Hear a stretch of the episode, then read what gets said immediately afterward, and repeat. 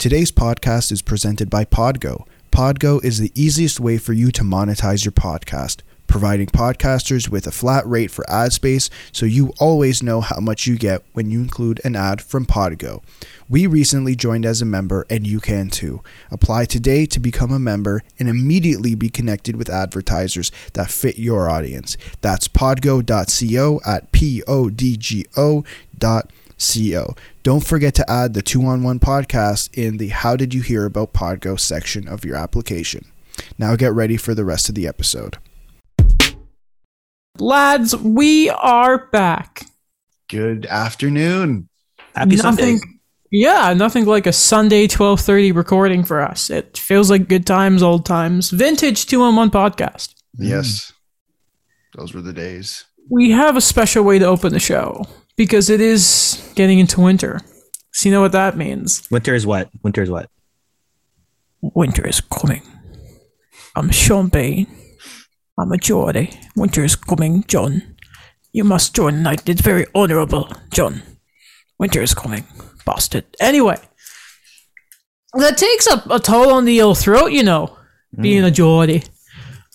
Joe. Anyway, so it's that time of the year, which means it's hockey card season at Timmy's. Now, I don't know if you guys have, have noticed this. I am fairly sure these are the design for last year's cards because if you look on the back, last season's stats aren't on these cards. I've noticed. Oh, really? Yeah, if you look at the cards, I obviously have been collecting so far. Got a pack with two Pastrnaks on it because that's funny. That's But- hilarious. For example, I pull them up here and I look at not Tim Horton, no. Um, I look at Jared Spurgeon, 1920 season.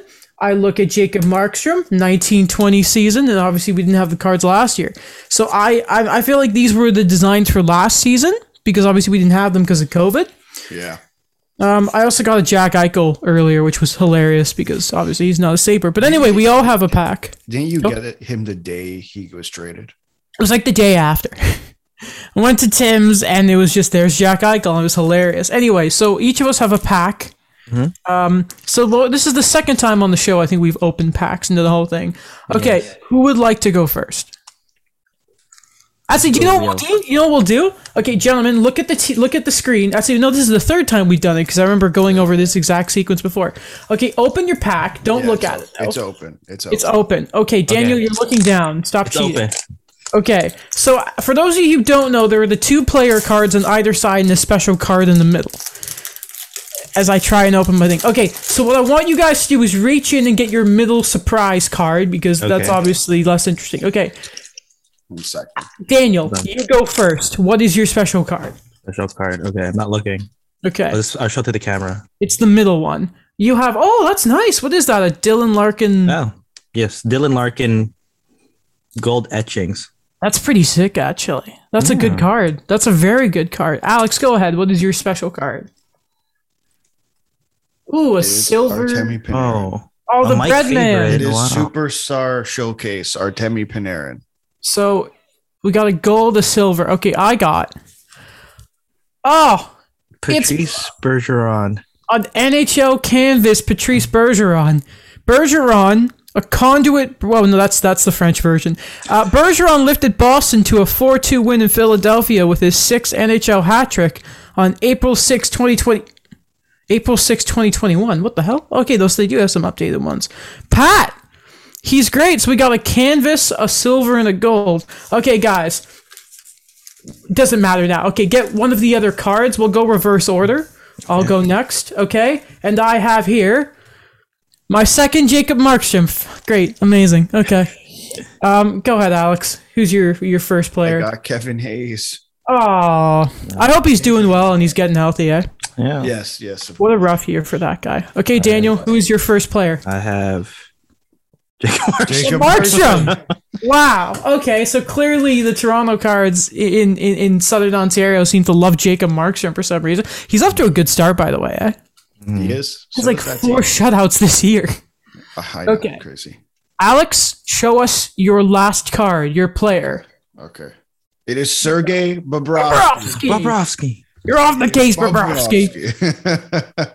Wow, a lot of goalies, eh? Yeah. Okay, Daniel, go ahead. Who is All your last, last one is Jonathan Huberdeau. Oh, Okay, a lot of la- red cards. Yeah, we're, we're hey man, the Panthers. Okay, my final card is John Carlson. I need a defenseman. Okay, that's not a bad pack. Markstrom, Carlson. Let's see. I hope I don't have a John Carlson already.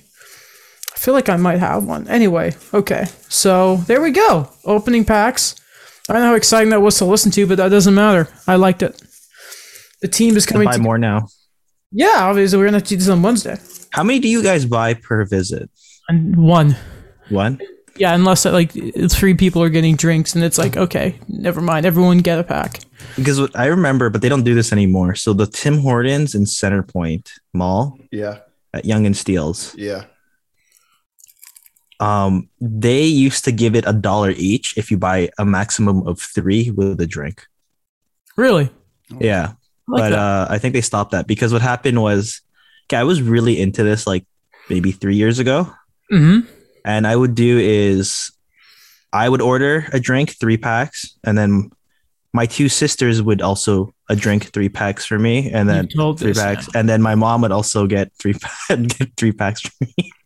That's good, man. the hunt for Carey Price continues. By the way, I need that card. All right, so now we can talk about hockey, and I think there's no better way to open the show. We could talk about the Habs losing again. We could talk about the Leafs winning again. We can talk about Arizona finally winning a game, but we're not going to do that. Um, Connor McDavid, I think, had the best goal that has been scored in this league since Alex Ovechkin's on his back swing around hook goal against Wayne Gretzky's Phoenix Coyotes. I'll tell you, what really impressed me about that goal, by the way, guys, um, wasn't the fact that he just beat four guys, which was hilarious. Um, it was a bad line change, right? But one of the Rangers recognized it was McDavid and came back. So like it, it didn't even matter. What was impressive for me on that goal is McDavid had to obviously because he was offside had to go back around with the puck, wait for two more Oilers to get on side, almost runs into one of his teammates, still comes back in and beats four guys and scores. Yeah, it was a ridiculous goal, like insane. Mhm. Walk through four guys and then the goalie. I love the confidence. You know, I think it's just a kind of showing how they have they're having their season, right? It's nothing like they're having fun, quote unquote, out there, but it's just something where it's like these are the highlights you want to see with a team that's doing so well. I think it's that time of the the show. It feels like we're doing this all the time now, where we quickly get up the leading scorers of the league, aka McDavid's at 22 points and Draisaitl's at 23. McDavid is four points ahead of Alexander Ovechkin, by the way. I know we're 10 games into the season, but they have that team has five players point per game. So who else? Nuge? So Nuge has 14 points. Mhm. How many goals do you think he has? Nuge? Yeah. Four. Three. Zero. He has Whoa. 14 assists. What? He has 14 assists. That sounds like you know. Do you ever get those guys in like in the NHL games Yeah, where it's yeah. like it's a guy either scores a lot or he just scores like two goals a year, but he has like Yeah. 50 assists, He has 14 points and 14 assists. and he's playing center, right? I believe No. so. Yeah. Yeah. Okay. Ne- And so the rest, so there's two more. Um, Barrie and Hyman. Oh, no. No, Jesse Puljujärvi Yeah. with Wow. five goals and seven assists, so 12 points, and then Hyman seven goals, three assists. That's insane. Yeah. Uh, the- Ken Holland, man. The defense is still questionable. Um, but holy cow. That is um that's pretty decent. That is very, very decent. Um, I can't believe that. That's amazing. Connor McDavid's a pretty good player. I um I, I somehow I never like the guy never ceases to amaze. He is just on another level right now. What's that thing that that uh, Don Cherry said in Bobby Orr's book? If there was a league above the NHL, that's where Bobby Orr would have played. Yeah. Like it's like Orr, Gretzky, Howe's probably in there, Sid, And- and, now McDavid joins that that Yeah. class. You, you know, it's it's pretty incredible to look at, to be honest. All right, I think now it's a pretty safe place to start. and um, it's a bit of a bummer because I feel like this guy was never in a position to succeed. Uh, Jeremy Colliton is now out as Chicago Blackhawks head coach. A few assistants go with him. It feels like everyone except Marc Crawford has a job in Chicago now. Um, Derek King is the interim. He was originally with Rockford. He'll be there for the whole of the season, apparently. Um, now this is right after the Blackhawks lost five to one to the Jets, and uh, at that time, I don't know if they played since. I don't think they have. Um, their record is now one nine and two. Um, not great, not great, but um, not a surprise firing either, to be honest. You know, I saw uh, some people complaining about. Um, so remember a couple weeks ago, we the picture floated around of um, Jeremy Colliton handing the board to the players Uh, on the yeah. at the timeout, and they're like, "Well, you could have just fired him then." I don't know. Like the timeline here is that happens two days later. The Jenner and Block report is released. Yeah, So, just my personal guess is they didn't want to fire him in the middle of the um, aftermath of that coming out. So, like, it, it was going to happen. He was put in a horrible situation to begin with. Like, was he not booed the first night he coached because he was he- not- for the home opener, yeah, he was He- booed. I think he's been booed since the day he took over. like I, I feel bad for him because owner uh, management put him in such a horrible situation because he's not Joel Quenneville. Like No. that's what it was at the time when he was hired. Was we knew there was butting heads between management and Quenneville. Like that's been a that's been the rumor for years. Um, so to put throw him in there then when they were like 500 Chicago at the time was just it, it was a not a great move by management in my opinion.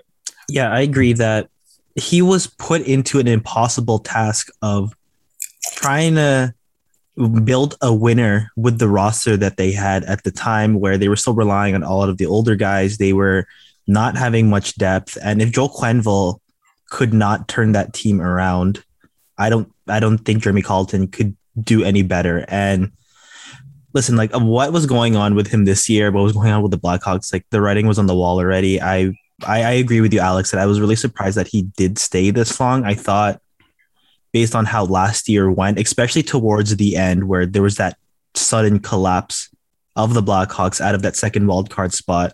I really thought it was coming in the off season. So for me, I was surprised that he still stayed, I guess, you know, about 10 games into this season.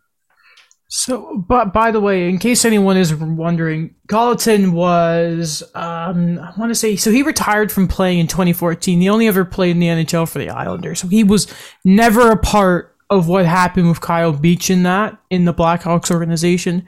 Again, I think he was hired in 2017 to Rockford as their head coach at the time. So, yeah, that's after the Alou stuff. So he isn't a part of that. You see, now he was, I believe, when he was hired, and right now he is 30. He's 36 now. At the time of his hiring, and maybe even still today, he's the youngest coach in, in the league, or head coach, I should say. And he was kind of put into this scenario where you'll feel like where the Blackhawks were, they didn't have Panarin anymore. Um, obviously, Hjalmarsson was gone. Duncan Keith wasn't the same anymore. Seabrook was was been on and off playing period the past couple of years before he quote unquote retired. It was, and then all of a sudden it's like, okay, now we're rebuilding. Okay, he has this young team up and coming. We can see what he can do. And then all of a sudden, it's like, okay, no, we're actually back, being back to this, you know, competitive team. And it's just, he was never in a position to succeed. And, you know, you have management who, you know, Stan Bowman at the time, before he was obviously stepped down from, from the Blackhawk stuff, you know, it, it was he sort of lost. There was no real vision building that team after like since that that notorious series against Nashville in 2017. The Blackhawks lost all vision of what they were and where the team was going, and it was just Colliton had had no chance. I'm sure he'll be hired as an assistant sometime. I would give that guy a chance. He wasn't perfect, like how he was treating Dylan Strome. Like that guy isn't going to succeed as your fourth line center in that. But you know, there, there's like he's got to learn. You know what I mean? Especially because he followed Joel Quenneville. And again, and we're ignoring like on the side here. It's like obviously Qu- Quenneville is no same. We all know what happened with the Kyle Beach stuff, but you know there is still that level of coach and that like that presence there that he was never. He was having to coach players that were like the same age as him. Like, how do you go in as your first NHL head coach job and tell Patrick Kane how to play? You can't do that. Like, there's a certain level of. I think back to Minnesota and Parise and Suter and how it seemed like there was almost a bit of entitlement to those guys in the room. Imagine what it has to be in Chicago. So I just I feel bad for the guy, and, and I really hope like I think Blackhawks fans were totally unfair to that that guy, and I hope he gets a job somewhere else and just sort of you know gets some reps in. You know what I mean? Is and just gets a second chance somewhere because I think he deserves it. Yeah. Uh, um, two things. Um, when you talk about age, I remember that the comparison they had was he played in the World Juniors for Canada with Brent Seabrook. No way. Yeah, they're in really? the same draft class, 2003. So that was when wow. he was hired. I remember the name, and I was surprised that they gave him that level of promotion so quickly, especially for what the Blackhawks were trying to do at the time, because it is unfair to him when you look at where they were when he took over, that whole really quick youth movement. But when I think about that youth movement, they still want it to be kind of competitive, but what I've looked at right now with the results, that anyone not named Kirby Dach has not been very good. Well, they lost Pius Suter, but that's another thing. And yeah, now when they went out and spent, it's it's not it hasn't worked. And I think you know it's it's really early right now, but the fact that they gave up Adam Boqvist and Cole Sillinger, who's remained with the Blue Jackets, has to be a big hit for them. And, and another, another first, first, yeah. Uh, you brought some like I, I think there's a way to compare this team with or that coaching situation with like Detroit a few years ago when Babs left, when Babcock left, and they replaced him with Jeff Blashill. And in a way, like they were giving Jeff Blashill the chance to work with that team and develop a relationship and develop a some type of system with that team. That's why they they're he's still there. There might not be a great team, but that's their coach. Whereas mm-hmm. here, they kind of let Joel Quenneville go. They said, okay, we're going to rebuild. And then less than two years later, we're sitting here, well, we're not rebuilding anymore. And Cull- Colliton's had less than two years of NHL coaching experience. And you kind of put him in a crappy situation. Whereas if you just let the rebuild play out, maybe we're having a different conversation about Jeremy Colliton. Do you want to know how much head coaching experience he actually had before he was named Blackhawks coach? Like in general, yeah. He so he was all, all together. If I'm reading this right, he had of AHL games as head coach. The guy had 88 games. A season and then 12 to start 18 19 is when he came in, of course, was head coach of, of, of Chicago. I'm saying, man. Um, just I, I feel I feel bad for him. I feel really bad for him. Um, okay, moving on. I guess we can start with the Leafs and the Habs. Um, sort of big news of today really is that Peter Mrazek seems to have re-aggravated a groin injury. Um, I won't say he played a game since he came back from injury initially. Um, so this is from Luke Fox, Jukebox on Twitter. The first groin injury cost Mrazek two weeks. He played one game and will now miss an additional four weeks. Jack Campbell's workload will become a concern. Um, I put this under Jack Campbell sort of notes here going back to the Tampa game because obviously by that time Montreal were losing 5 nothing and I turned the game off. Uh, and so I was watching the third period of that Leafs Tampa game. And uh, we'll talk about the Bruins one again in a second here and also sort of the word about a D being on the move. Um, and I looked at Jack Campbell I thought, holy cow, this guy is playing lights out right now. I'm I know people are kind of like mm, maybe, but I, I, think if he keeps playing this way, by the way, he's gonna push for the Olympic Olympic roster. I believe that. Um, but the thing with Campbell is we know that you know what this is his first full year being a backup, or sorry, being a starter, I should say. Um, and I wonder, and maybe this is a temporary thing again, but looking at Mrazek's health the past couple of years, do they go out and get another goalie? Because you can't trust Hutchinson. So I I think well Mike helped me out here. Within like the next two weeks, they play two back to backs. Uh, I believe one against Buffalo, and the second one against the Islanders. Mm-hmm. Um, and I believe last time Hutchinson played the Islanders, he had a shutout, which is kind of funny. Yeah. Um, but whatever. Yeah, you're right. Like I, I wondered that as well. It's just a matter of okay, so you go out and get another goaltender, and then what? Like what happens when Mrazek comes back? Because we're having the conversation about um, moving a D, and we'll get to that. That might be because Mikheyev's coming back. Like money has to move. When you're a team close to the cap, like half the league is, money has to be moved around. Um, I, I, what I would have really liked, and I think it was Adam Wylde who brought up this point like weeks or months ago. You want to have like a third goalie who's a developing prospect who you can send up and down through waivers. An example, Cayden Primeau, where is he NHL backup ready? Maybe not yet, but can you throw him in the occasional game on a back to back? Sure. And can you send him down through waivers without waivers? A hundred percent. Like that's what the ideal situation is. Someone you don't have to send through waivers. I just don't know if that exists in the trade market at the moment. Joe Woll's not ready yet, right? Or is he still No, injured? He's I know not injured. No, he was called injured. up, right? Or yeah, Ian, Ian Scott re-aggravated an injury, which is so unfortunate. That kid, like I know I'm three No. years in hoping all the best No for him. No, So, would you give Joel Wall a start? I- against Buffalo, Yeah, like like maybe. just to see, I, I just just to see what you have at the moment. But Yeah. like he hasn't necessarily played a whole lot because he was also injured. So it, it's just a really tough situation where you know what? I guess Michael Hutchinson might have to play. It's just the reality, unfortunately. Do you ever see that meme where um it's from The Simpsons?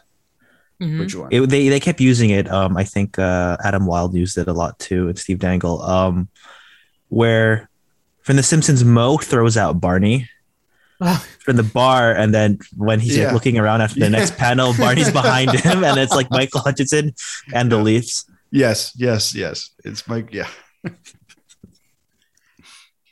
I worry because I'm just looking at goaltenders who have played the most games so far. Uh, Allen's at the top of it for 11 for Montreal. Uh, Robin Lehner's up there 10 for Vegas. Um, and Jack Campbell is also there at 10 games. Um, also at 10 games, Arizona's goalie, who I would be surprised if you've heard of him, Karel Vejmelka.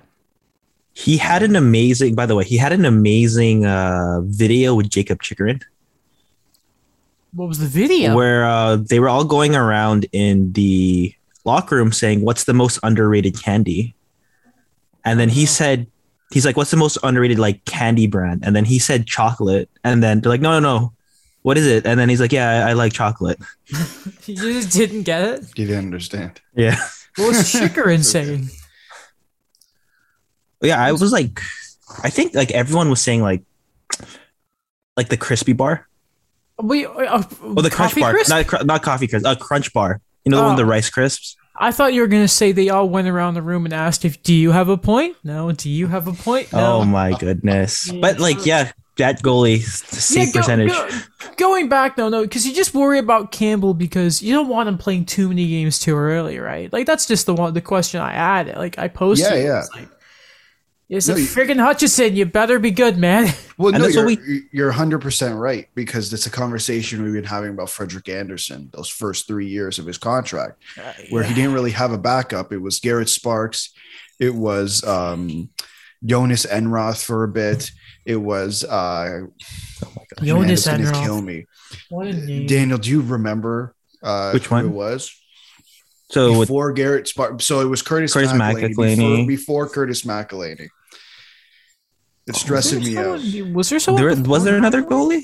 So Chris McElhinney, Jonas, and You know what? I'm gonna search it up. Okay. I'm gonna search it. but up. Yeah, is bugging me. what I'm kind of thinking about too, and this is it's it's pretty uh it's a good co- coincidence that I was looking through some old tweets, some old messages, some things that I screenshotted, and I found a few tweets from like Will Christopoulos and Will Baldwin who were replying to the podcast about Jack Campbell at the time where like he's already 27, 28.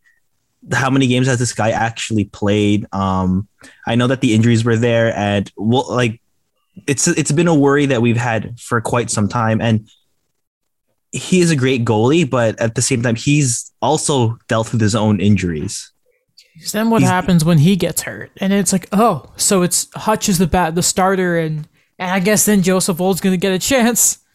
You know what I mean? That's Yeah. that's the concern is, and, and again, the, of course, the bigger bigger picture is, what is he like at the end of the season? Because if he's not fresh for the playoffs, then you know that's the big concern. You're not going to go far in the playoffs without any goaltending. Hello, Pittsburgh. How are you? Um, sorry, Tristan Jarry. It's the Frederik Andersen situation all over again, where he's excellent in the regular season and he's gassed by the time they get to the first round. He, uh, there was no other goalie, by the way. Uh, it was just So was McElhinney's the first one? it It was was Enroth and Macklin. Yeah. and McElhinney. McElhinney set the bar, and then I think was it was it Sparks after him because Dubas was like young goalie, and then it just Correct. did. did Oh, I remember now. He only got played like two games though, but he was also placed on waivers the same time as Curtis McElhinney. Calvin Yeah, Pickard. Yeah, yeah. Yeah, yeah, yes. I remember seeing him in the airport, and he had his gear with him, and he got called up. I remember that. I had the scoop. I remember seeing. See, I remember I was coming through Pearson, and I remember seeing him there. Yeah, yeah, yeah. I was on my way to England. Yeah, freaking that's that's weird. Um, okay, so moving on. Yeah, the Leafs are on a bit of a heater right now, aren't they? Um, bit of A a, bit, bit, of a bit of a fun time now. Um, they yeah, the third period. Campbell was busy, but there was a stretch where Tampa for like twenty something minutes only had like two or three shots. Um, and you know there was that like that showing of how mad the Leafs were in that last sort of period, but man, they just kept going and going. And boy, Victor Hedman did not have a great game against Tampa. No, Sorry, against uh, against Toronto. yeah, no, he he didn't. Um, No. but like overall with the the Leafs is, if you look like the biggest thing for me that's different from the first stretch of that of the season is their is their reactions, and like you can tell like every their there nothing is distracting them by the way they react. Like if you look at the way Mitch Marner reacted to his goal against Detroit versus the way he reacted to his goal against um who did he Vegas. play after? Vegas. against Vegas. Yeah, like it was just He a completely different reaction. Yeah. Same with Matthews, same with Tavares. Like there's a lot of um emotion going around, but not in a bad way. In in a for me in a positive way. It's just a matter of keeping this energy throughout the season. Like that's I think that's my biggest point to to all of this is that this energy has to stay with you for as long as the season is possible. If it drops for a game, that's fine, but you can't have these 7 8 game stretches where you lose your mojo.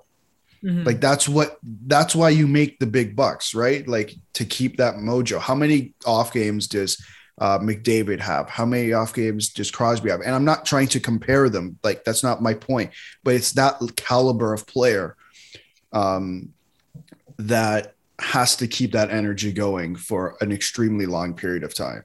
Yeah, like they're a bit more, I guess, looser in the way they play. That there is that level of confidence now that they know they can get this done. That it's not just about grinding it out all the time or coming coming back or having like these back to back things where we don't know that whether or not like if they're gonna win or not. Like now it's just kind of like they're playing their game plan. They're they're dealing with the cycles a lot better, and they're just getting their shots on goal. It's the idea of not holding your stick too hard or to um, you know not having too hard a grip on your stick. Um, I think it was there was um, a tweet going out like the last few goals for the Leafs have just been a mix of Marner, Tavares, and Matthews. The overtime winner against uh, obviously was was Nylander, but like another big guy in there. I think their last 10 goals CJ uh, tweeted had been a, co- one of the three. Okay, well there you go. You just need a I've- bit of that. I have to give a movie reference to the way they're playing right now. okay. Do you remember the Mighty Ducks where they held the stick too too firmly and it was on the ice like it was too hard? They couldn't catch the pass like with the egg breaking. Yes, Yeah. That's a. I wonder how many like coaches have tried that drill. You gotta think it was like a like once that came out, like Minnesotans or Minnesota. Is that what you call them? Minnesotans. Minnesota Everywhere- eyes. Minnesota. The Minnesotans. Anyway, you think they just you wonder if they do that, and then of course you know going to that Bruins game. Um, Sorry, just to correct myself, the last 13 goals have been Matthews, Marner, Tavares or Nylander. That's pretty good. When are people going to start respecting John Tavares? By the way, because that guy is uh, has been very good.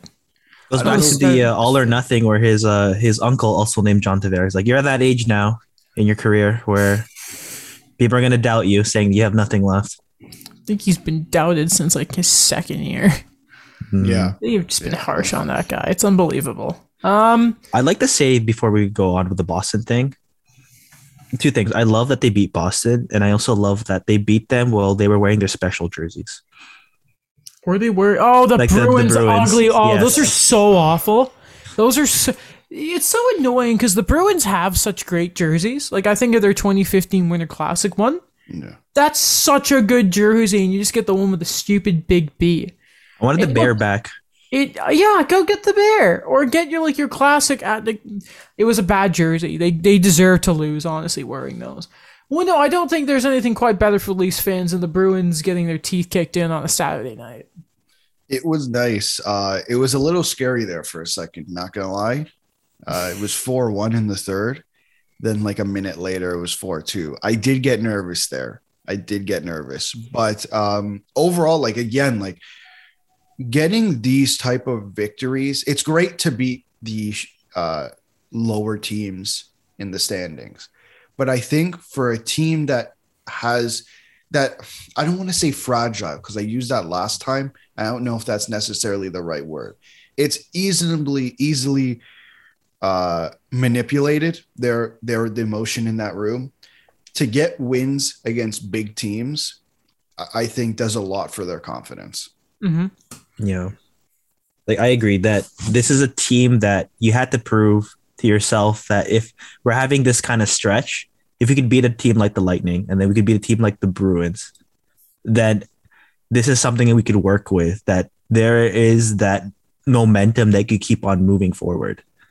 Hmm All right. Um, and this originally came from CJ on the CJ show. Um, that he used the term selling mode, and I think that was not the best term to use. He knew what he was doing. And his Yeah. words sometimes. Yeah, that was a bit. And don't say that a team in the middle of a five-game winning streak is selling. Um, so yeah, with Mikheyev's return being on the horizon, um, the cap is obviously a mess right now, um, and the Leafs need to make room. Um, and that seems to be pointing towards one of their D moving, aka the two you can think of are Dermott and Holl. You think right now? I don't know how much value Justin Holl's going to have right now because what has he been sat the last four games? Yes. Yeah. And Dermott is cheaper. But then you would also imagine maybe younger, they, they, they yeah. keep him. I just, I wouldn't. Okay, call me crazy. I would look somewhere else because no offense. Okay, so who's the first D in? Right. So let's say it's like okay, you got, you got your your normal four. There's Holl. So you know there's um there's Rielly, there's Muzzin, there's Brodie, there's Yep. Liljegren and Sandin for the sake of it. Yeah. And let's just say that it's Justin Holl on a normal night and he's back with Muzzin, right? okay. Okay, so if you get rid of, get rid of Dermott, who's the next? Who's the first D in for injury? Um, man, Daniel, you had it like Christian. Rubins. The Kristians Rubins. I don't know, like Alex Biega. I I don't know. Like if there's no more Martin Marincin. Martin Marincin was kind of that weird Let me check. stopgap between um or Carl Dahl Carl Dahlstrom. Like I, you know what I mean? Like it's Yeah. not great. Like it. I agree with you. Like I don't necessarily think they should um trade Holl for the sake of trading Holl. I also don't think they should trade Dermott either because he he's looked sem- like pretty decent. He's looked okay next to Morgan Rielly. Like this is the pairing we've been waiting for since the beginning of the podcast. I'm pretty sure, So long. and he's playing on the right side too, which is just uh, which is just incredible. Now the thing with Holl um, is he looks really good next to Jake Muzzin, right? Him and Muzzin look really good ne- together. Mhm. I just, it's either he plays there or he plays on the third pairing. I just don't know how he would work next to Morgan Rielly. Is my biggest is my biggest concern because we've had this discussion before, the Jake Muzzin effect. Mhm.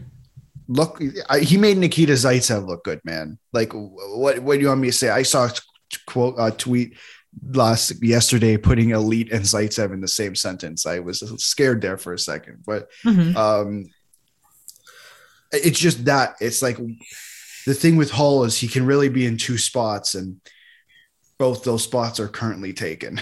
Yeah. I have the list, by the way, Okay, of possible defensive call ups. So you're right, Alex Biega. Yeah. There's also Mac Hollowell.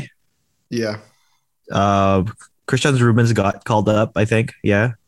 There's Cal Dahlstrom. And um, this guy who I was excited when he signed with the Leafs because Yes. he, I always thought he was NHL ready, but the Wild just said they couldn't fit him anymore in terms Yeah. of contract size. So that's Brennan Menell. Mhm. um, NCAA guy. Um, he's from Minnesota and he's a right hand shot. The only, I guess, drawback on him is he's only 5'11, but I don't know. How He's many- a possibility too. How, yeah, but I, I, my, the point I'm trying to make Mhm. is what are those players looking like in March? You know what I mean? When the games get tighter and you need those. Like right now, Liljegren and Sandin look great, but I wonder how they look as the year progresses, right? It's that I don't like Dom Ducharme, but I like his philosophy of how the game changes throughout the season. My thing is, and they want to bring back apparently like the return being a Zach Bogosian type.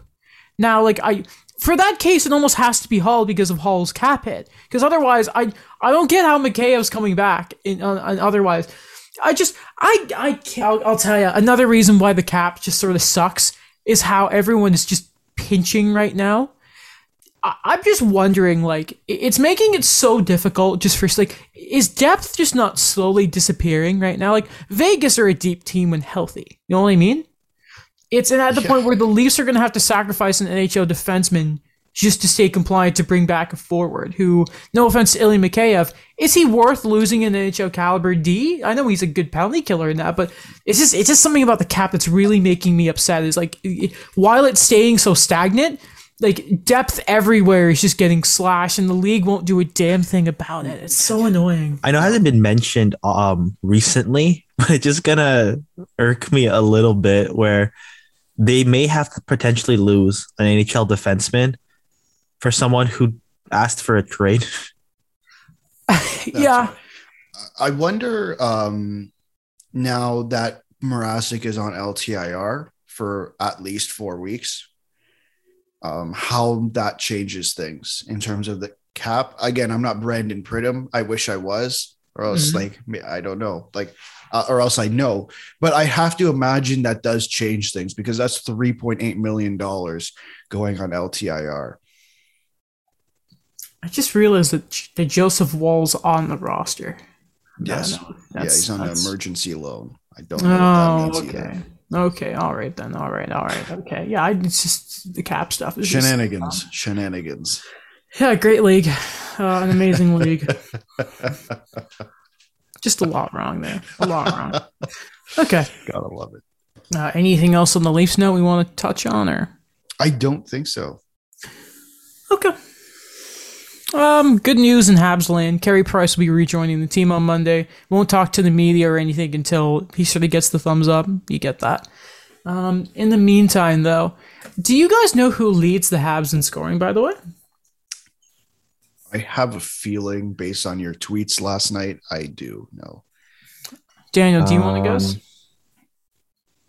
It's like someone I wouldn't think of, right? I mean, you ask and you might find out. Yoel Armia. If, if Yoel Armia was the leading scorer on the Canadiens, I think we would be leading off with that today. And He has an assist. Okay. He has be- a single assist all year There'd be more yelling, I'd imagine, in, involved. in 13 games played. That's one more than Adam Brooks in three games. No, no, it's this guy has had a very quiet, amazing season. Uh, 12 points in 13 games for Nick Suzuki. So yeah, he's doing really well. There is a there is a GIF, you know, and um, I don't know if you you guys haven't seen Game of Thrones, right? Mm, I saw It's on the first list. three seasons. I I, I just watch it anyway, there's like that famous scene. I'm not gonna give too many spoilers because well, it's still a good show. The ending sucks, but still, of like Jon Snow holding a sword when there's like um a large army coming towards him. Yeah. Oh, I've seen that And one. Yeah, um, yeah, yeah, from Battle of the Bastards, and it's just like Nick Suzuki is now the new Carey Price doing all the work. Um, I I think we haven't do the even- Thanos one. what The Fine, I'll do it myself. the final? Uh, well, I mean, you know, we could maybe do that if they were winning games, but so we're th- are we three weeks into the season now? Like like on Tuesday, or is that going to be four weeks? Can someone just give me? A, someone just check that for I me, believe please? that will be three weeks. Yes. Oh, it's only been three weeks. Oh my god. I'm just realizing that there are there is still 71 games left for the Habs, and it's kind of killing me. They're now 3 10 and 0. They've lost two straight, obviously. Um, they were losing 5 nothing at the end of the second period versus the Islanders. You know, Suzuki and Toffoli scored. Good job. Um, they were up 2 nothing versus Vegas, and the at one point were out shooting them 20 to 1. Uh, then they stopped being able to kill a penalty. And um, yeah, there was a play, right? Um, so the Habs had an offensive zone draw. Um, it was four on four because Gallagher got thrown out because he was being beat up on when he was on his hands and knees. But you know, the NHL, great league. Um, so it was an offensive zone draw. Now, I'm not a coach. However, if I have a draw, I'm down by one and there's three minutes left. I would not pull the goalie until I had clear possession. Obviously. And we know the troubles Montreal have had for faceoffs, right? So Dom Ducharme decides that instead of waiting, he has the offensive zone draw, pulls Jake Allen for the five on four. Right away, it's an empty netter for Vegas. I'm pretty sure he then did it again, and obviously there was a bit more zone thinking. It's just like like Montreal had it was a great game in the sense of they were battling, mm-hmm. but there were just so many breakdowns in special teams and the coaching decisions there. It's not a game I can really blame on the players, even though the penalty kill blows and I can give it to them, but and Jeff Petry refuses to pass the puck. It's serious. It's it's actually watch like if anyone think he watch Jeff, he doesn't pass anymore. It's in like Chris Wideman's the first defenseman power play guy, by the way, now, and he's good at it. It's it's actually kind of funny. I, I don't know how there's not a change at this. Like nothing, nothing. Guys, do you know what their record is? They're 3 10 and 0. I know I said it. They've won three games and it's November. This is the worst start since like the 40s. Yeah.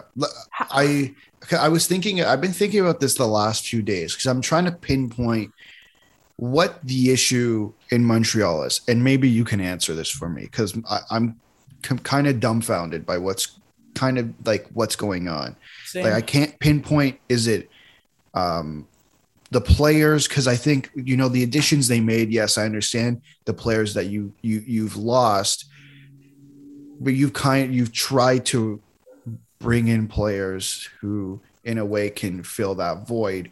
Maybe like it's just i don't think they've done a great job at doing that.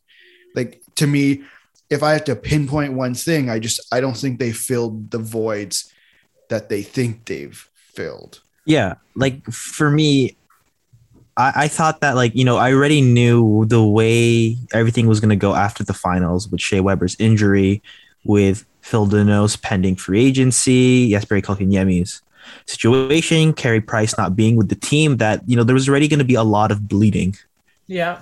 and yeah, like what Alex said about the voids, like it's it seemed like they were quality patchwork there but it's just it's not enough to even like at first I said okay it's not enough to elevate the team to be competitive again but it's right now it's not even enough to keep them afloat it's not enough for them to be competitive I, it's not even like there's there's there's pushing the playoffs and like the way they were playing and what you would sort of expect of a team going to the finals and then there's just being a competent team it's not even how do i put this if i pinpoint exactly what's wrong with this team it's easier to just say what's right because it's so little like you think about it their pen. I need to double check exactly what where their their penalty kill is here. Um, I haven't checked in a few days. I remember it was I think third last in the league.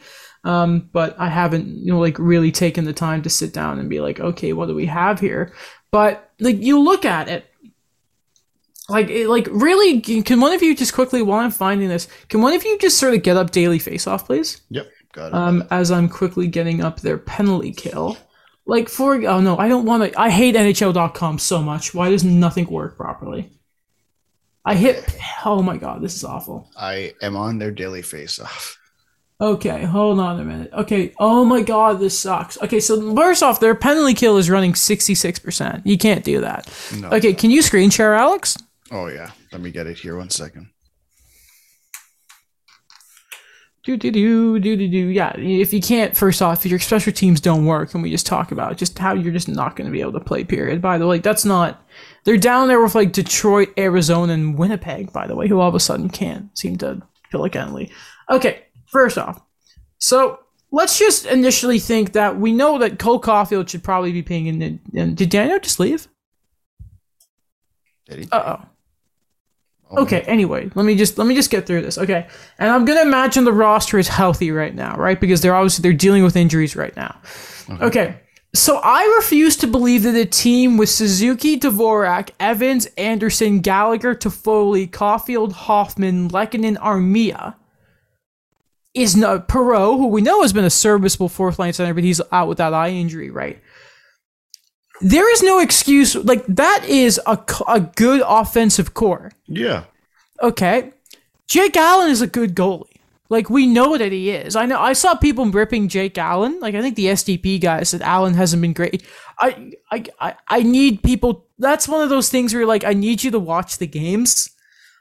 But then can you just scroll down to the defense for a second, please, here, Alex? Okay. Jeff Petry is is a good defenseman. I don't know what's wrong with him right now, right? They just seem to like throw Alexander Romanov up and down. So now I want you to think of it right now. So it's it's Petry, Savard, Wideman right now, Chiarot, Kulak, Romanov. Okay, excuse me. so just think of it like this. So Joel Edmundson will come back, and let's say that he's playing with Jeff Petry, as he was before. Now where does Ben Chiarot go?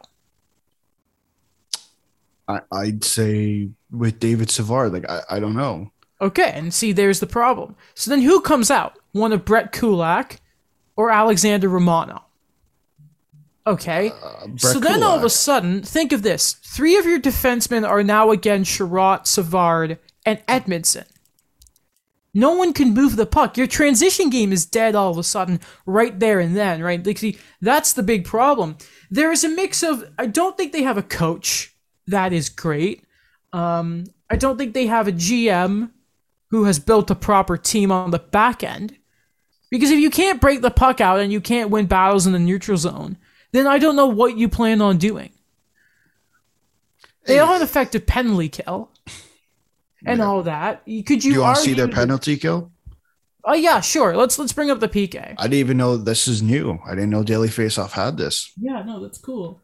Like the personnel there, like okay, Petry, Chiarot, like listen, Lehkonen's always been a good PK guy. Suzuki's good too, but it's just the way they do it is they have a very passive penalty kill. Like they let the shots come. It's not like the Leafs are assumed like the modern day NHL approach that is an aggressive penalty kill, right? It's almost like they don't have a modern approach to the game anymore. That's the big concern you kind of see is is is I just don't think that management and the coaching staff know what it takes to win anymore because I just think there's so many like so much fundamentally wrong with the back end. And I know and like Dvorak hasn't been good and he needs to be. But that is a good player and we know how good he's been in the past. And like that's what I worry about is it's like this team and this roster even as it should be and the problem it has should not be the bottom I don't think they're bottom of the league because Arizona obviously, but I want to say they're second last in the league. Sorry, they're third think so. last because somehow the, the the Blackhawks obviously. Oh yeah. This team in November should not have 6 points. I like I look at that, they are not at the level of the Coyotes and having Loui Eriksson still on the team. That's what I don't get. It's it's obviously like Jano and they lost a lot of that identity. I'll accept that finally with losing Weber and Danault.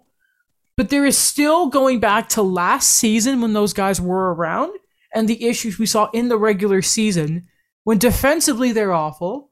Again, they can't transition. And it is a prehistoric approach to building a team. It is half of their defense are the exact type of players that Marc Bergevin was as a player. And that's the big problem. Yeah, I, I think you make a, a good point there on um, the way the team is built. Like it's Mhm. just they kind of missed the point uh, on. Well, okay, so yes, we lost these guys, but you still have to you have to fill the voids properly, and I get that's difficult.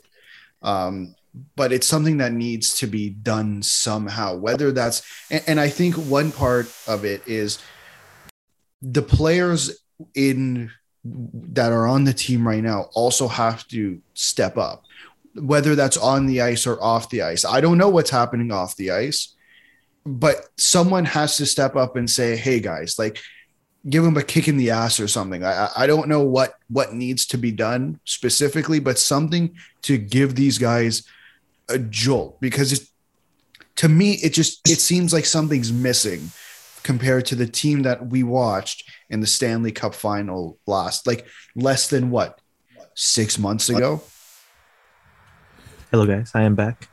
Daniel I agree from what I've heard from Alex right now, where um I think a big thing too when we think about the finals and what was going on there and what we're thinking about this season is a major thing for me are a lot of the young guys that they had to step up. A lot of the people that were coming in and they said, listen, we're kind of try to give you an opportunity. And for me, Nick Suzuki, great, great player.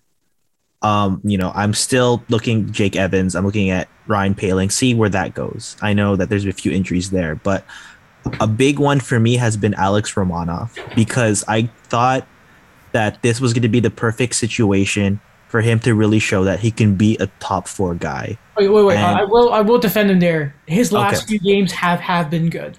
Like he's Okay. been very good when it comes to jumping in the play. What what you did miss though, like one thing I'm, I'm just gonna go thing here is is think about when Edmundson comes back, Romanov will then get pushed to the bottom six, right? Because Mhm. they have that obsession. Sorry, go on. I just I did want to defend Romanov there. Yeah, yeah. I'm not saying he's been bad or anything. It's just, it's just, like, yeah. It's just. I'm not saying he's bad or anything, but I'm just saying like I'm I'm still kind of confused where this, you know, this lineup scheme is going. Where what you said, like, there's that obsession right now where they want to have these things balanced, but. I think this is like a point in time where you should see an Alex Romanov, like even if a Joel, Joel Edmundson comes back to stay in the top six, stay in the top four. My apologies. I like, and the, point was being made a lot in the broadcast. If you keep him with Jeff, or you put him with Jeff Petry, I would do that. Like, I think. Hmm. Rom- or even like if you need to move him, keep him. Not even with Savard, like I, I I- yeah, like like he, he has this weird thing to his game where like there is that offensive touch. Like he's never obviously going to be like Erik Karlsson and that, but like there there is a creativity almost to his game and a bit of flair to it. Like he's an exciting defenseman to watch like especially with his physicality we know that. Um it's just i again here's the big problem i've said this before like caulfield a lot of his sort of advanced stats started coming out and um alex could you stop the screen share? Oh? I sorry. no no worries no worries. Like and like i'm thinking about this like you build the team around the young guys right? And like nick suzuki i don't know his ice time but like the bench was shortened last night thankfully.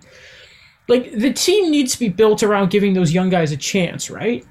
And like Caulfield, goal scorers need to be given the puck. And if you don't, then what's the point? You know what I mean? Um, I'm looking at a certain defenseman about that still. Um, and again, like like the same with like Poehling just wasn't good enough. Like that's on him. But like Romanov at the same time also needs to be given that chance. Because again, he he's been good. Like he's turned his game around. And there was some questions around him, but it's just they need to be used properly, and I don't think this, the coaching staff are using them properly, except Suzuki because you literally he's been amazing and he has to sort of carry that load. Suzuki's play played 23 minutes last night, which is 3 minutes more than his highest ice time at this season. which makes sense because he was Right. great. He's a he's a he's he's earning his contract that he's getting next Yeah, year. I'll tell you definitely. that. So like, he's off to a good start. I just I, I think there's a real I man I know people were going on about Ducharme like and they're still paying Claude Julien. You're the Montreal Canadiens. I don't want to hear a damn excuse about money. How no. You didn't lower season ticket prices. I know you didn't. I know that for a fact. So you have the money. So you didn't give it to Phil Danault. So I, I don't want to hear a damn thing about finances right now if they don't want to go and Ducharme cannot stay. It's just it's such he's just he isn't it. He just is not the coach. He can't adjust mid game. He he can't motivate the team. It doesn't even look like he has any fire under the guy. I don't want to make a YouTube dude. It's not about being a meme or getting angry. We just need this sort of.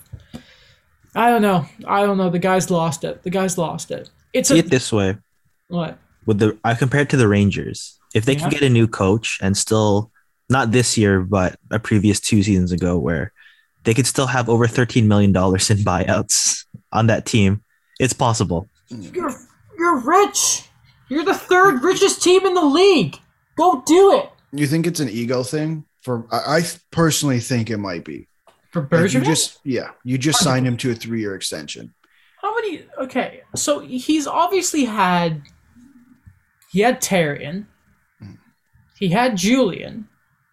Both returning coaches, funny enough, to the organization. Fired Muller. Mhm. Of uh, multiple assistants before that, if you remember back in the the JDD days. Um, then obviously Muller and, and Julien go. The guy has sort of. I thought he ran out of bullets last year when he got rid of Stefan Waite and all that. So I, it, it must be. I don't know, but I if you're Geoff Molson, you need a proper proper explanation as to why this team is having one of its worst starts in over a hundred years of its history and you're continuing to keep these guys, one of which does not have a contract. So I, it, Uh, you can't let nothing happen here. Patience is not the answer because you are not coming back from three nine and one to or three ten and one, whatever it is, to start the year. The season is over. They may like when lose all pressure when you admit to sort of a retool or whatever here, or throwing the season down the river as you should and get some draft picks for the draft in Montreal at this point. But th- there needs to be some decisions soon here. And I, the deadline has to be American Thanksgiving because we know that's normally a, a cutoff time around the league for certain activity. Yeah. But um, something needs to change. It, I, there's no reason as to why Berge and Ducharme should still be around right now. Zero reason, absolutely none. If you look at it. Okay, um, three quick notes. Uh, the worst kept secret in the league, one of the many. Brady Tkachuk is finally the captain of the What? Ottawa Senators. Is he really? What the hell took so long with that? I actually thought he wasn't going to be captain. What? I did not. Why? You I thought it would be Thomas believe- Chabot. You didn't believe Matthew Tkachuk in his 32 thoughts interview? I really thought it was going to be Thomas Chabot. I mean, you know, maybe they don't want to give it to another defenseman because they're like, ah, Eric. It's really funny how all their captains end up leaving and hate the organization. By the way, Okay, I was thinking about this before the episode, and I cannot remember. Was Mark Stone captain for a year, or they said that he was going to be captain if they gave him an extension, That- right? it was that. would make sense. Yeah. Okay. Okay. Just wanted to clarify that was that. the rumor, yeah. That he was going to be captain if he Fun signed the extension. fact: Erik Brannstrom is not on the team. Is he good enough? Like, is was- he? Because there was DJ Smith's not an idiot, right? Like, there were just. Is he just not good enough? Because Maybe change of scenery. Is that that glow is gone on him? Remember when he was like he was the one of the biggest steals in the 2017 draft? And it's just like we look at Vegas, right? They're not afraid to make moves, by the way, right?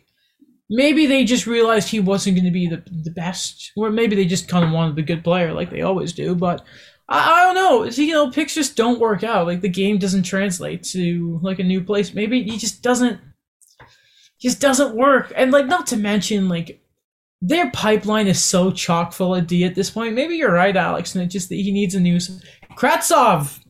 Uh, Kravtsov for Brannstrom.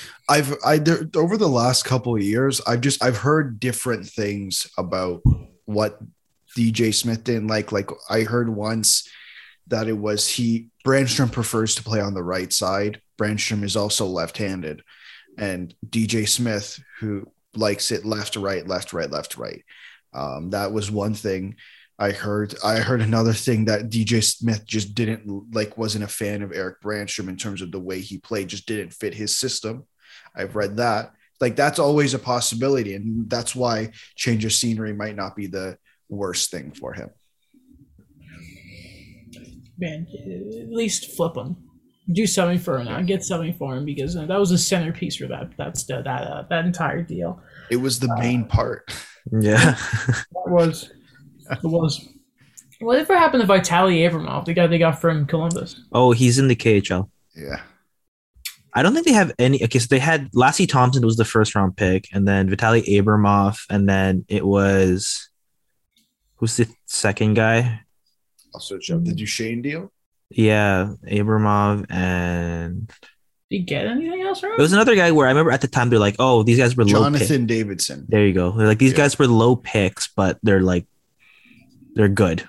I remember someone they had a tweet where it's like, you don't know Columbus if you think Ottawa won this trade. If you if you think uh Ottawa won this trade or something. Uh, Jarmo's a G.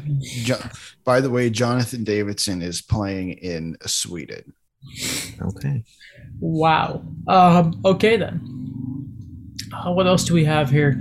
Um, it's funny. I, I thought Arizona were going to lose last night because, of course, I did. So I wrote a thing about them uh, them losing. I want to find this tweet quickly. Actually, it was really funny. While you find that, I was just so happy that the first win didn't come against the Ducks because I got worried there. It's the worst feeling, eh, when you think it's going to happen to your team. Yeah. Um, okay, here it is. So in 17-18, the Coyotes start 0-10 and 1. Claim goalie Scott Wedgewood on waivers. Uh, and in Wedgewood's first game, he, he gets uh, the Coyotes their first win. 2021-2022, uh, Coyotes start 0-10 and 1. Claim goalie Scott Wedgewood on waivers. And in Wedgewood's first game, he gets the Coyotes their first win uh, because history repeats itself. And another tweet that Alex sent to us. Um, 2020 2021 Norris Trophy candidate Jakob Chychrun has no points and is an NHL worst dash 20. There is no narrative in which this is not a concern. It's from Craig Morgan on Twitter. Um, yeah, that's okay. So, have you guys looked at Arizona's scoring? I did. That just insane. Okay, Alex, No, don't I don't. We're gonna we're gonna play a game here. We're gonna we're gonna try and guess what Arizona are looking at here. Okay. I love these games. I man, the guy, man, what happened? It's hilarious that they've had two historically bad starts. Okay, um, oh my goodness, oh my goodness!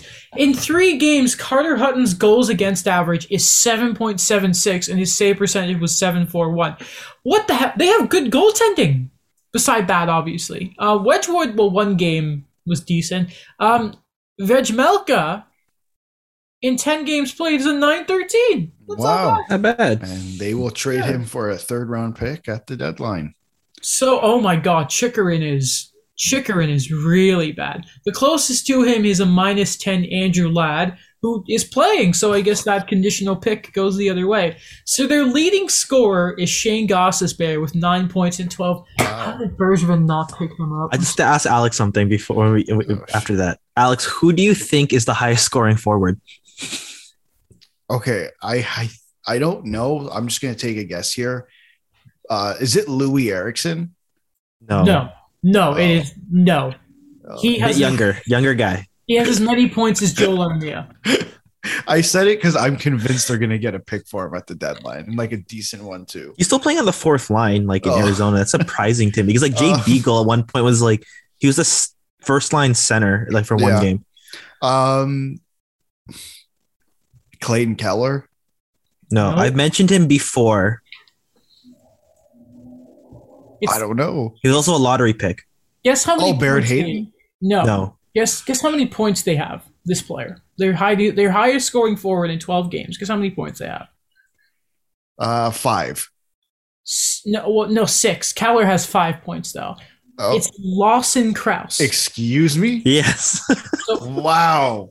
So here are their leading scorers: Gostisbehere nine points in twelve games. Crouse six in twelve. Keller five in twelve. Kessel has five in twelve. Fischer five in twelve. Larsson five in twelve. Travis Boyd has two goals in five games, and Stralman has two in twelve. Ladd has two points in twelve.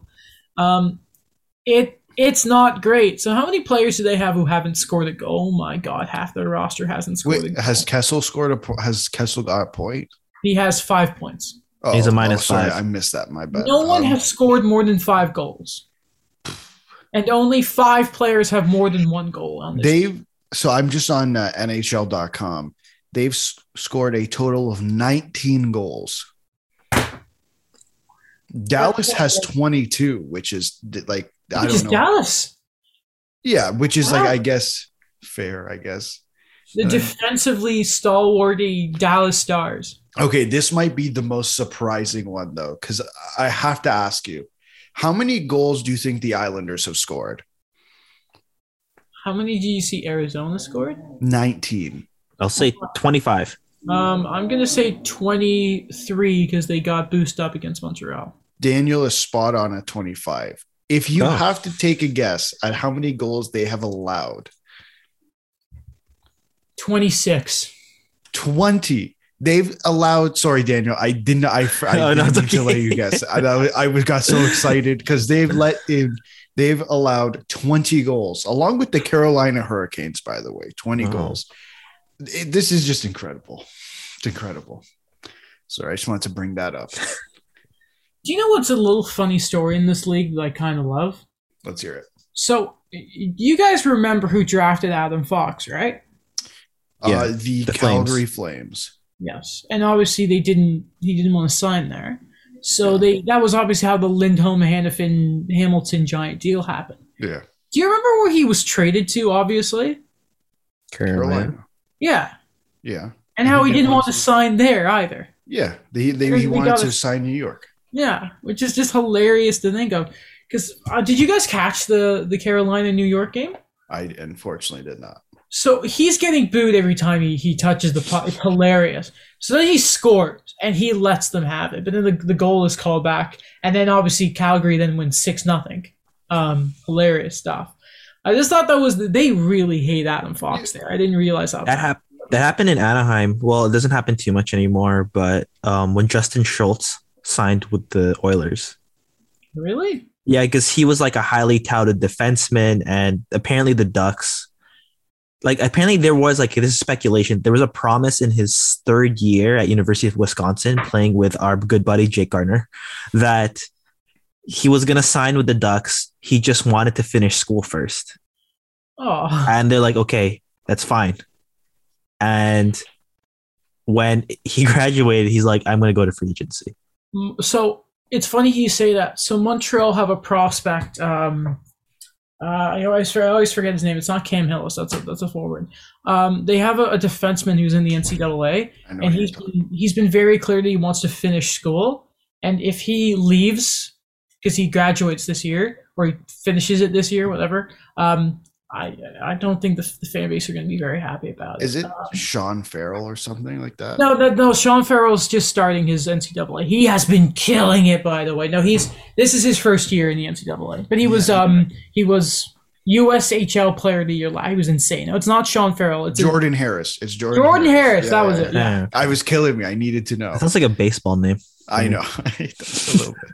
I really, if he doesn't sign, I'll be, I'll be pretty pissed off. You know, Um, yeah. Yeah. That never Uh, happened to Toronto. Like an NCAA guy never wanted to. I know Jake Gardiner was signed was was acquired when he was in university, but he signed. They all want to go to New York. I mean, who blames them? I'll blame Vesey.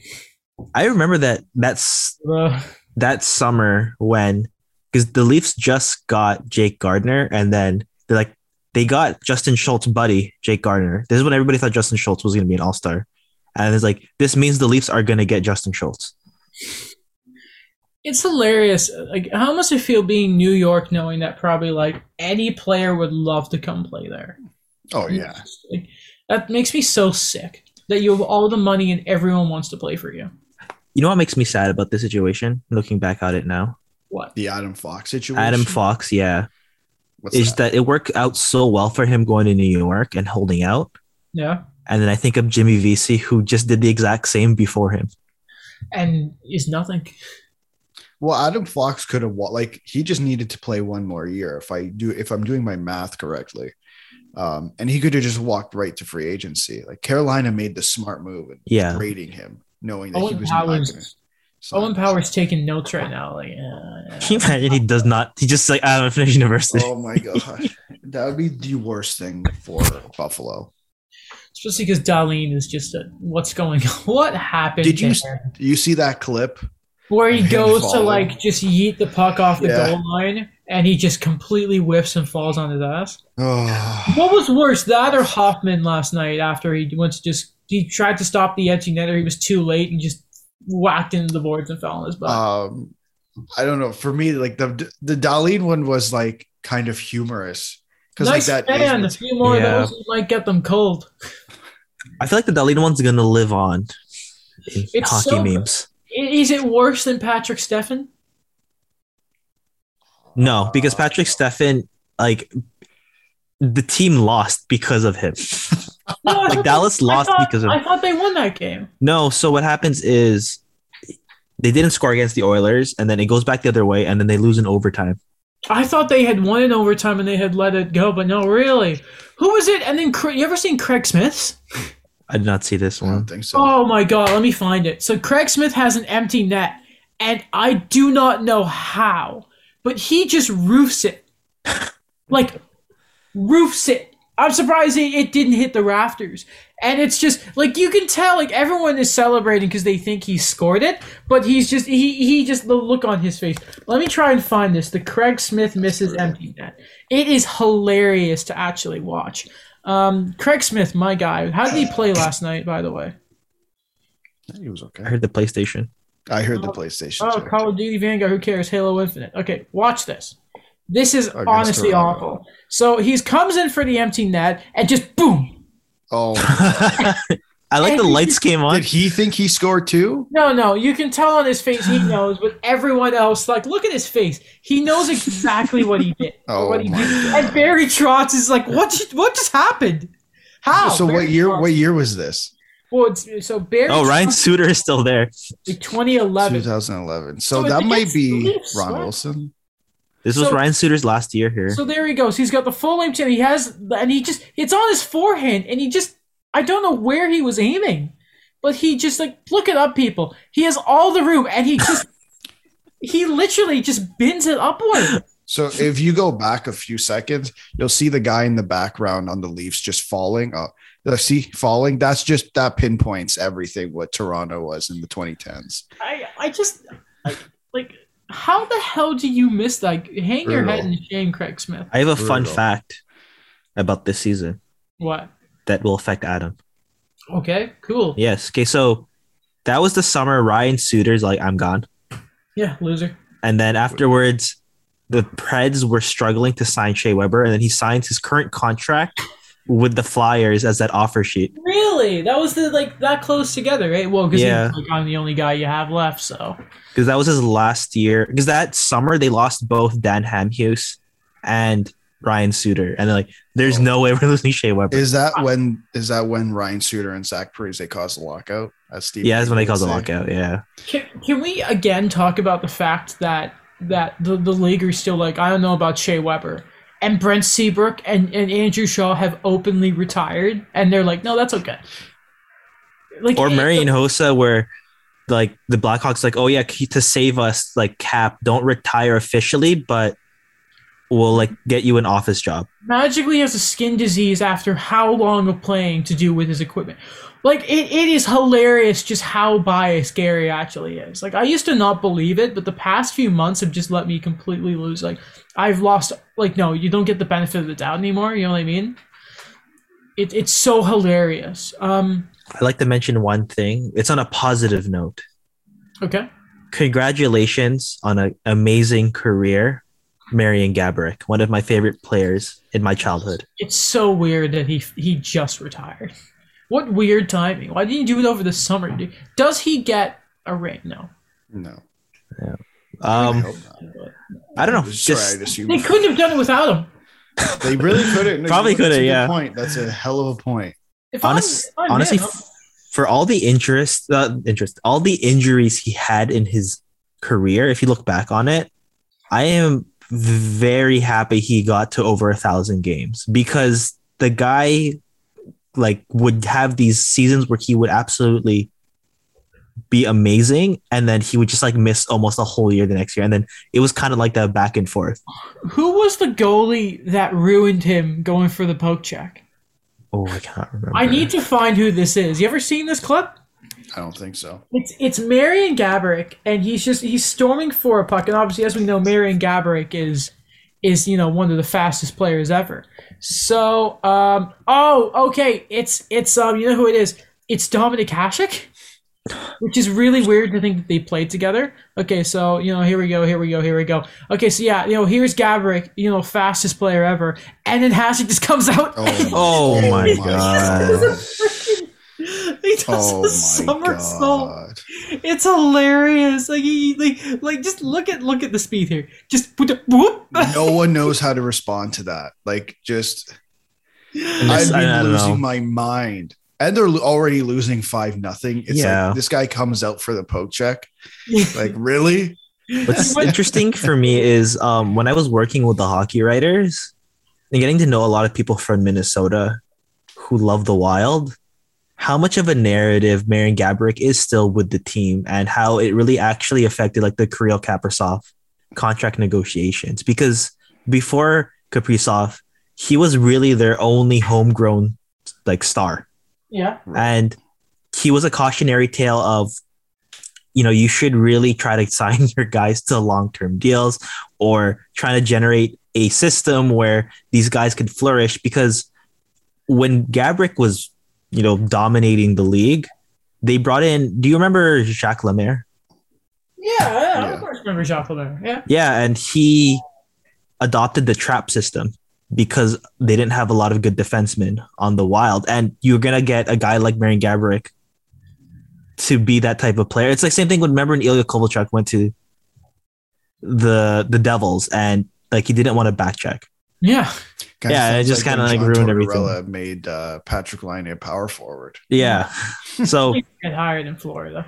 it's crazy to me that like after all these years and I was really sad when he went to New York because I always liked him at that small market superstar kind of thing. But yeah, it's interesting. Like now, like the way the Wild structure their contracts, the way they deal with their young guys, it's because of what happened with Marian Gaborik. Mhm. That's interesting. It's a good little tale. Um, well, I think besides that, I think we're good. Um, TikTok is pretty good. I'd say first off, if you like the show, I hope at the start you download it. If not, download it and just be done with it. I don't know, just do it. It helps us. Do it. Um, especially on wherever you listen to podcasts, Spotify, Apple Podcast. Stop messing with the Mm. app, please. It's awful. Um, One one thing I found it. I've I've meant to bring it up, but I for I just lost it. Um, this is from Rick Westhead. This was yesterday. Uh, it's about the black. It's more developing on the Blackhawks, uh, Oh, no. of course. Uh, spoke today to sports marketing executive who told me multiple sponsors have quote put the NHL on notice to improve response to Blackhawks abuse scandal. NHL brand significantly tarnished over past week, exec says, adding some sponsors unhappy with league's crisis management. Tweet two. Exec said concerns over NHL response began with NHL Commissioner Gary Bettman and Bill Daly leaning back in chairs, not wearing suit jackets during Monday press conference. Exec, quote, they seem to have no clue about respecting the gravity of the situation. The third one, sponsor angst, exec said, has more to do with what was said by Bettman and Daly during their press conference uh, than what they wore or their posture, if that needs to be clarified. I mean, it's still a, a bad look. Uh, also, yeah, one thing I forgot that we have it on the doc. Uh, the PA executive board have also approved an independent review on the PA's handling of the Kyle Beach stuff. Uh, again, I I don't know if this is just sort of pushing the can down the road for the PA and Donald Fehr. Um, how that guy has a job right now is Yeah, me. I'm a little confused at what um what the point is because there was kind of addressed was it not in the in the original investigation? Like, what more? What, what was it like? Here didn't like they referenced him to one of a doctor or, or a therapist or something. I, I wonder if it's. And I think they said well, it's going to be two to three months before we know anything.